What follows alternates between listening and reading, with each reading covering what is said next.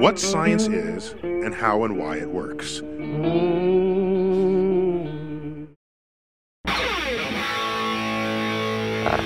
Каждый год Билл и Мелинда Гейтс публикуют послания о достижениях своего фонда. В 2015-м речь зашла о будущем, о том, как технологии помогут кардинально изменить жизнь бедного населения в следующие 15 лет. Нас тоже интересует этот вопрос, так что мы попросили Билла Гейтса побыть нашим внештатным редактором и помочь нам собрать материал о тех сферах, которые ждут наибольшие изменения. Как вы поняли, Билл согласился, и мы обсудили с ним перспективу на ближайшие 15 лет. И, естественно, не забыли и про биткоин. Этот год особенный. Фонду исполняется 15 лет. Как раз сейчас ООН проверяет выполнение целей развития тысячелетия, актуальных с 90 по 2015, и утверждает цели на следующие 15 лет. Что можно сделать к 2030? Мы выбрали здоровье, образование, сельское хозяйство и банковский сектор. Нас ждут кардинальные изменения, и могу поручиться, что за ближайшие 15 лет жизнь бедных слоев населения улучшится как никогда прежде. Поговорим о каждом направлении. Начну со здравоохранения, ведь в этой области многое можно изменить как с помощью технологий, так и просто улучшив инфраструктуру. Какова ситуация на данный момент? В здравоохранение. Мы вкладываем больше всего денег и усилий.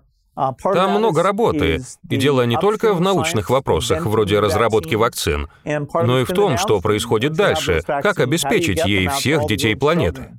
Мы собираем средства, чтобы даже страны с ограниченным бюджетом могли себе позволить современные вакцины. Скажем, от диареи, ротавируса. Она станет доступна каждому ребенку в течение пяти лет, как и от пневмокока, респираторного заболевания. Даже две эти вакцины спасут полмиллиона жизней.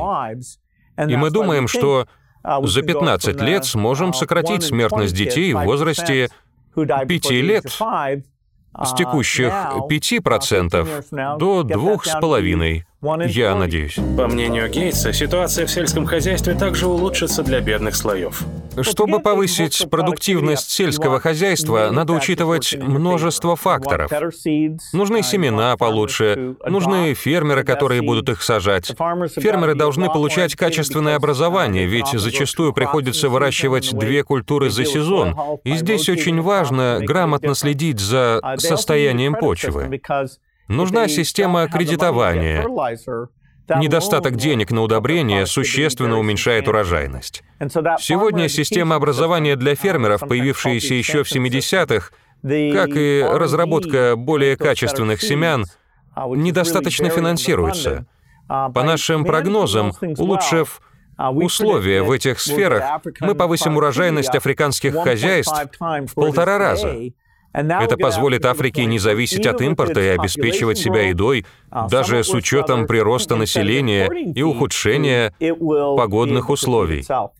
Когда вы говорите «семена получше», мне кажется, вы подразумеваете ГМО, но просто не произносите сам термин. Обычно разобравшись, что к чему, люди перестают их бояться, и все же. Большие компании не занимаются исследованиями ГМО. В ряде стран к этому относятся нормально, например, в США, и несколько иначе в Европе. Африканские страны сами решат, использовать ли им эти наработки. Существуют способы улучшить ситуацию и традиционными методами, но за тот же период времени ГМО-семена обеспечат лучшую урожайность, лучшую устойчивость к засухе и засолению почвы. И После всех проверок на безопасность страны Африки окажутся в большем выигрыше. Естественно, все тесты и испытания требуют финансирования. Все то же самое, как с лекарствами.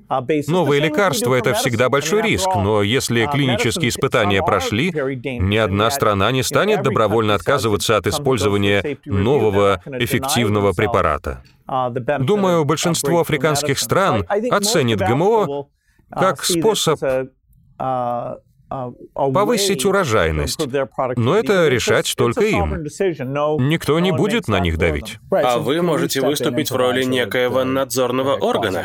Вроде как сказать, мы инвестируем в Монсанто или другую компанию, мы все проверили и гарантируем безопасность продукта. Или проверка и одобрение дела государства, пусть даже у них может не хватать на это средств. Мы можем обучать персонал, ученых, которые потом войдут в экспертные группы. Можем помочь организовать качественные эксперименты, можем провести переговоры с производителями, которые привыкли работать с богатыми странами о специальных условиях поставок, чтобы семена стали доступны по сниженной цене.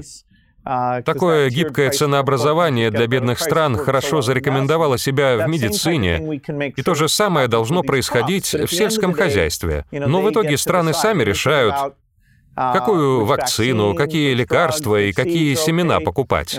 Приятно видеть, что количество специалистов в этих странах растет, и я уверен, что они сделают правильный выбор. Поговорим о ценах. У меня здесь цитата из материалов конференции ООН по развитию торговли 2013 года.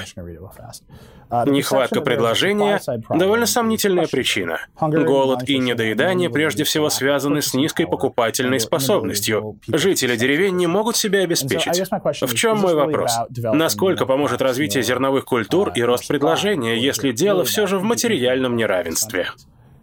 Еда не перемещается из точки А в точку Б по волшебству, иначе бы все, что не съедается в богатых странах, все свежее и нетронутое, оно бы тут же попадало в бедные страны.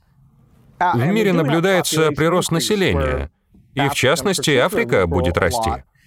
Также люди чаще едят мясо, то есть нужно выращивать больше культур для корма животных. Так что сельское хозяйство должно расти. К 50 году почти в два раза, учитывая все факторы. Одно из немногих мест на Земле со свободной землей и урожайностью сильно ниже среднемировой — это Африка. И значительная часть бедного населения Земли — это африканские фермеры, которые теперь смогут выращивать больше еды для себя и обеспечивать мировой рынок. Это все идет рука об руку, и это выгодно всем. Помогая им, мы помогаем миру. Я спрошу напрямую, что лучше, повышать предложение или же вам выгоднее, как богатому человеку, просто покупать людям еду? Использование более качественных семян — миллионами фермеров увеличит отдачу от инвестиций в науку в тысячи раз. Это как написать программу, которой будут пользоваться миллионы. Можно набрать текст за кого-то на печатной машинке, а можно придумать Word я а, хорошо умножаю. Что лучше? Помочь вам лично или все-таки создать Excel, который будет делать все uh, намного эффективнее? Есть вещи, которые под силу только благотворительности и государству, гораздо более эффективные, чем раздача еды. Ресурсы государства огромны, возможности филантропии скромнее, но мы выбираем направление, где есть риски, на которые не пойдут ни государство, ни бизнес. Uh, исследования, пилотные проекты по логистике — это то, чем уникальна благотворительность, и то, чем она хороша. В части банковских операций Гейтс — настоящий идеалист. Он полагает, что мобильные платежи и микротранзакции сделают финансовые институты и кредитные системы доступнее для бедного населения, несмотря на проблемы регуляции и возможной зависимости от поставщиков. Часть проблемы в постоянных издержках на содержании банкоматов и сотрудников, а это значит, что в старой системе небольшие транзакции убыточны, слишком много труда, бумаги, физических действий. В новом цифровом поле появляются аналоги платежных карт, смартфоны, например. Как мы видели в ряде стран, скажем, в Кении с системой M-Pay или в Бангладеше с Bcash, Схема новая, но приживается быстро. Такие условия экономически выгодные для банков бедных стран. Нет нужды в банкоматах, хватит смартфонов. Это облегчит жизнь фермерам. Я продал урожай и могу отложить на семена и удобрения на будущий год. Или на обучение детей, и я уже точно знаю, что не придется доплачивать за переводы. Это станет возможным благодаря цифровой инфраструктуре. Вы, безусловно, эксперт по цифровой инфраструктуре. И меня впечатляет такой рост ликвидности транзакций и активов, когда на место коров приходят смартфоны. Все это очень разумно. Но есть и минусы. Ведь поставщики услуг тогда получат много власти над бедным населением. Есть риск, что люди не смогут сменить провайдера, выбрать более высокую ставку или какую-то другую опцию, обычно доступную на современном современном рынке технологий. Как вы решаете эту проблему? Вы, естественно, хотите дать людям возможность выбрать лучший сервис, но ведь компания, которая придет туда первой, может занять весь рынок и диктовать свои условия. Хороший вопрос. У общества есть потребность в неком сервисе, который бы позволял рассчитываться с кем угодно, делать покупки, и неважно, пользуется ли магазин тем же банком, что и вы, или нет чтобы вы могли перевести деньги дальнему родственнику, чем бы он ни пользовался, или сменить старый банк на новый. Большая часть нашей работы по созданию низкозатратной платежной системы с использованием телефонов — это помощь надзорным органам в создании надежной системы. Это подразумевает и возможность денежных переводов с очень низкой комиссией, чтобы любой лицензированный банк, вошедший в систему, не имел права их завышать. Примерно как сотовые компании обязали сохранить номер телефона за абонентом при смене оператора. В этом главная задача фонда.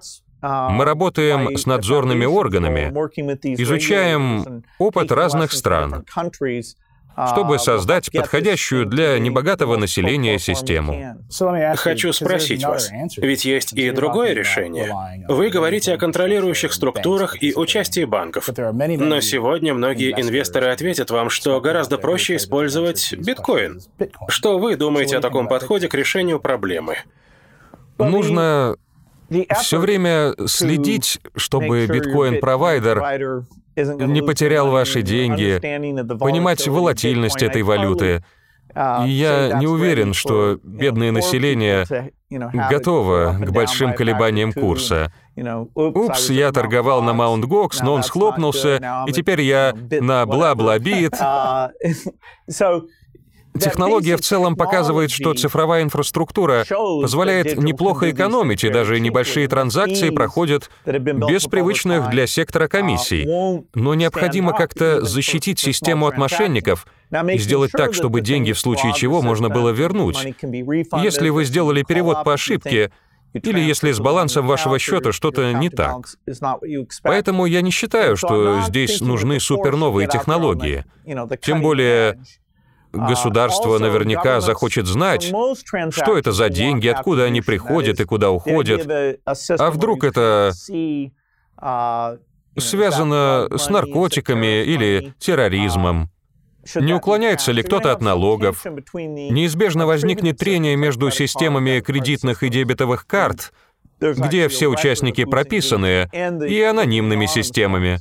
На мой взгляд, для достижения наших целей сейчас необходима система с надлежащим контролем и открытой информацией о сделках. Также Гейтс уверен, что образование повысит уровень жизни в развивающихся странах. Онлайн-обучение позволит студентам и преподавателям по всему миру свободно общаться.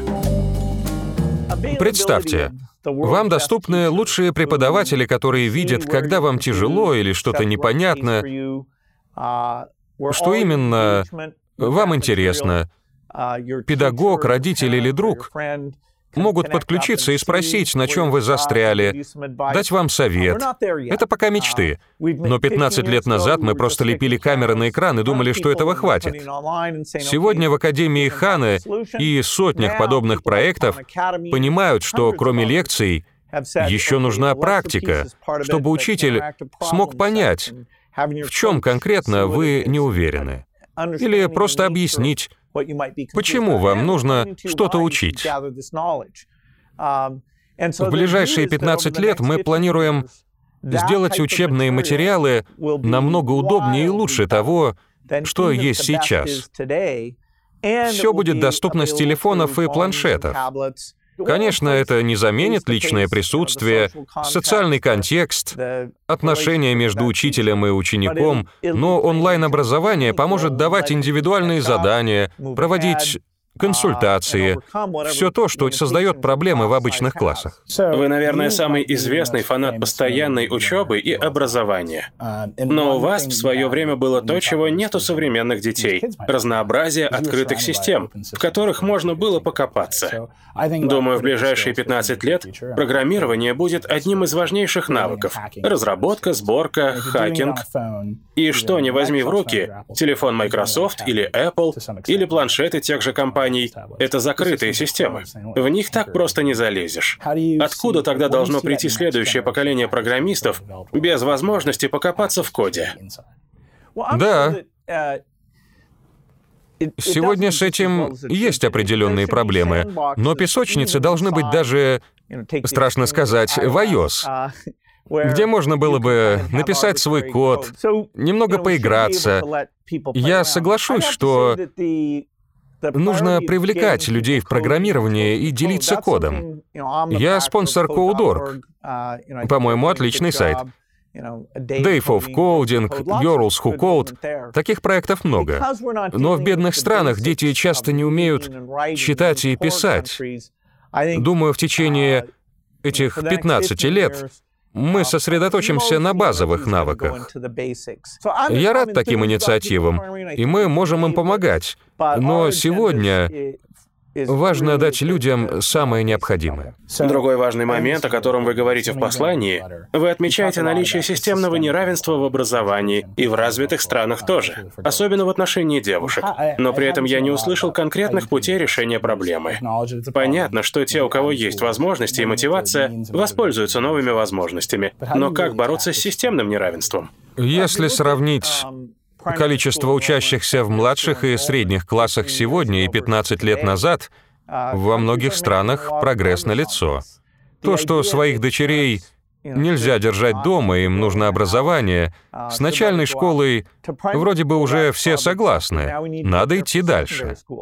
В Штатах, в медицинских институтах и бизнес-школах Перевес часто получается как раз в сторону женщин. Но во многих науках, особенно в точных, особенно на этапе аспирантуры, до сих пор сохраняется заметный гендерный дисбаланс. Это вопрос культуры, поэтому для каждой страны понадобится собственная тактика. Как донести до родителей, что учить нужно и девочек, и мальчиков, что это одинаково, ценно и важно. Переведено и озвучено студией Верт Дайдер.